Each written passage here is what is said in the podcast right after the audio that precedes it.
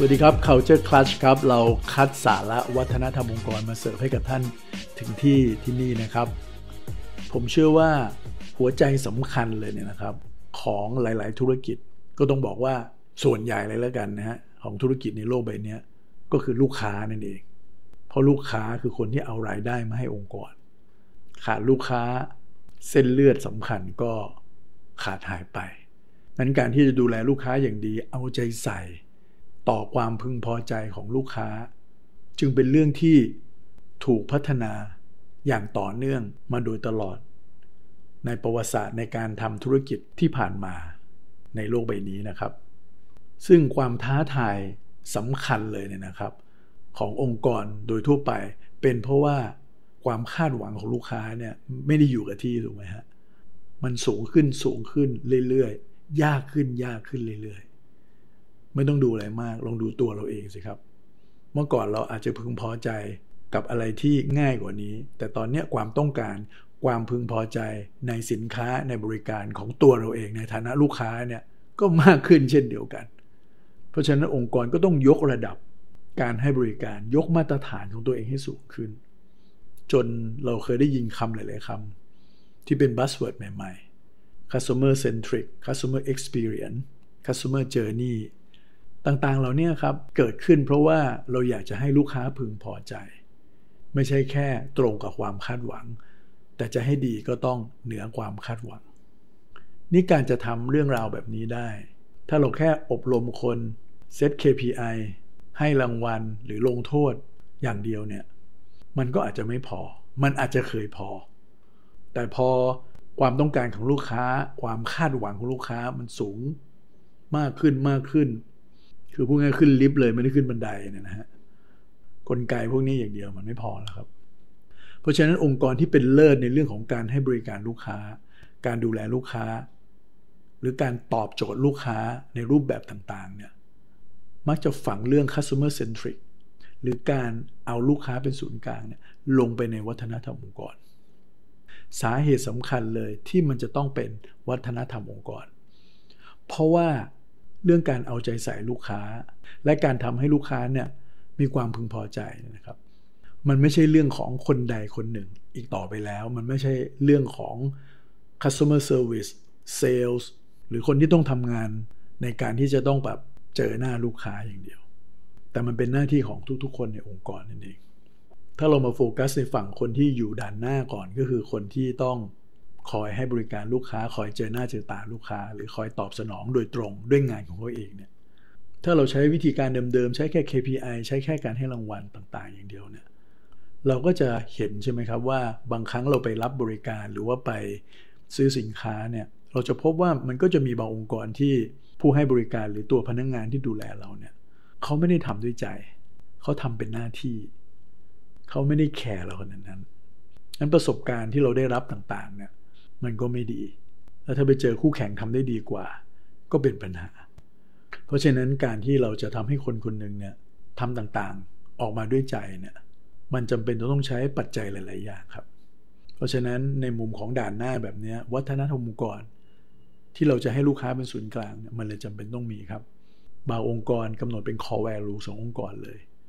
ว่าคือสิ่งที่องค์กรให้ความสำคัญ สิ่งที่ผู้บริหารให้ความสำคัญเป็นอันดับแรก ๆ แล้วพอมันเป็นสิ่งที่ให้ความสำคัญ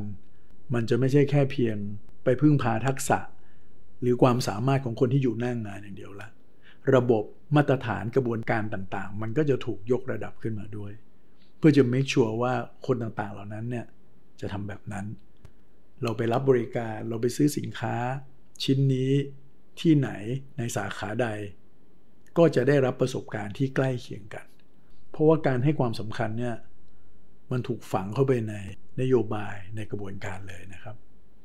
ผมยกตัวอย่างนะครับว่าเรามีลูกค้าของเราอยู่รายหนึ่งเนี่ยเขามีคำว่า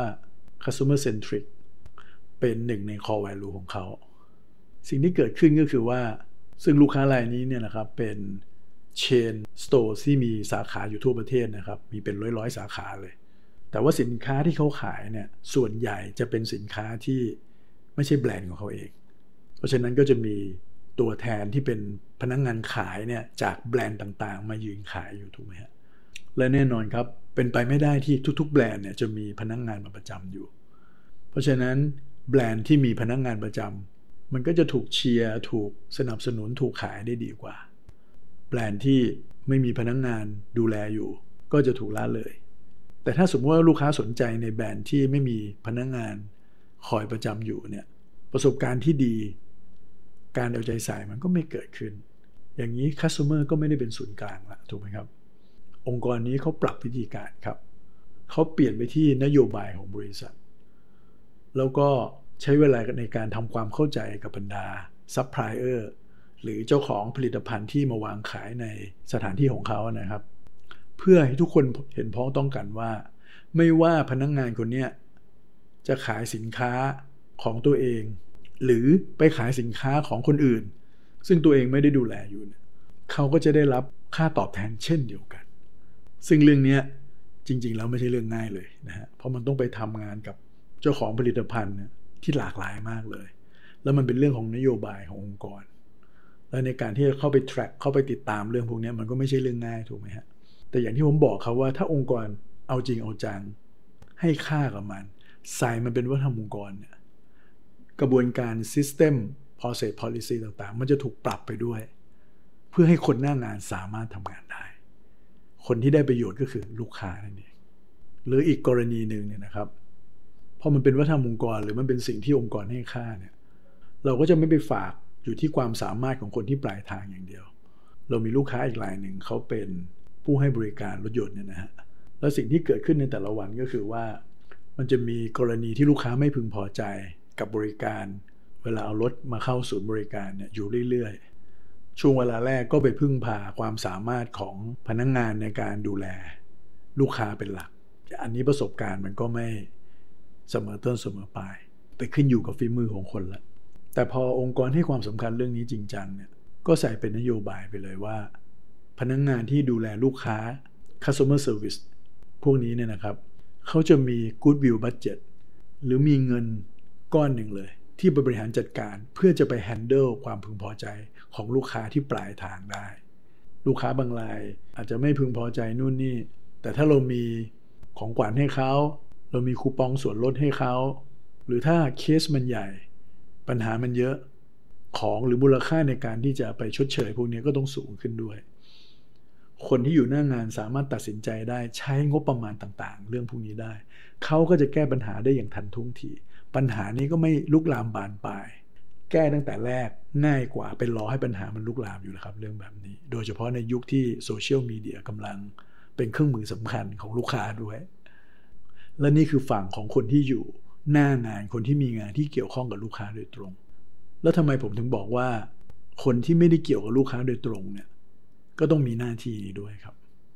เพราะว่าการที่เราจะดูแลลูกค้าให้มีความพึงพอใจเนี่ยมันต้องใช้ สัพพกำลังต้องใช้ความคิด ต้องใช้การสนับสนุนของคนที่อยู่ด่านหลังๆ ด้วยเช่นเดียวกัน คนฝั่งไอทีจัดซื้อ HR แอดมินพวกนี้ครับ ต้องมีส่วนมาสนับสนุน ให้ลูกค้าเกิดความพึงพอใจด้วยเช่นเดียวกัน เขาต้องสามารถลากเส้นจากลูกค้ามาหาตัวเขาได้ ปัญหาที่เกิดขึ้น มีการ brainstorm กัน มีการแก้ไขปัญหาในเชิง collaborate ร่วมกันระหว่างสายงานต่างๆ การแก้ปัญหามันก็เร็ว ผลิตภัณฑ์ไม่ตอบโจทย์ คนฝ่ายต่างๆ มาระดมความคิดเห็นกัน การแก้ปัญหามันก็ไปได้หลุดอย่างรวดเร็ว พอทุกคนรู้สึกว่าเรามีลูกค้ารายเดียวกัน ไม่ใช่ลูกค้ารายนั้นมันเป็นลูกค้าของเซลล์ของ service อย่างเดียว แต่เป็นลูกค้าของทุกๆคน ซึ่งแน่นอนครับ การที่เราจะทำให้เกิด sense แบบนี้ได้นะ มันเกิดได้เพียงอย่างเดียวเท่านั้นก็คือการสร้างเป็นวัฒนธรรมขึ้นมาเท่านั้นเองครับ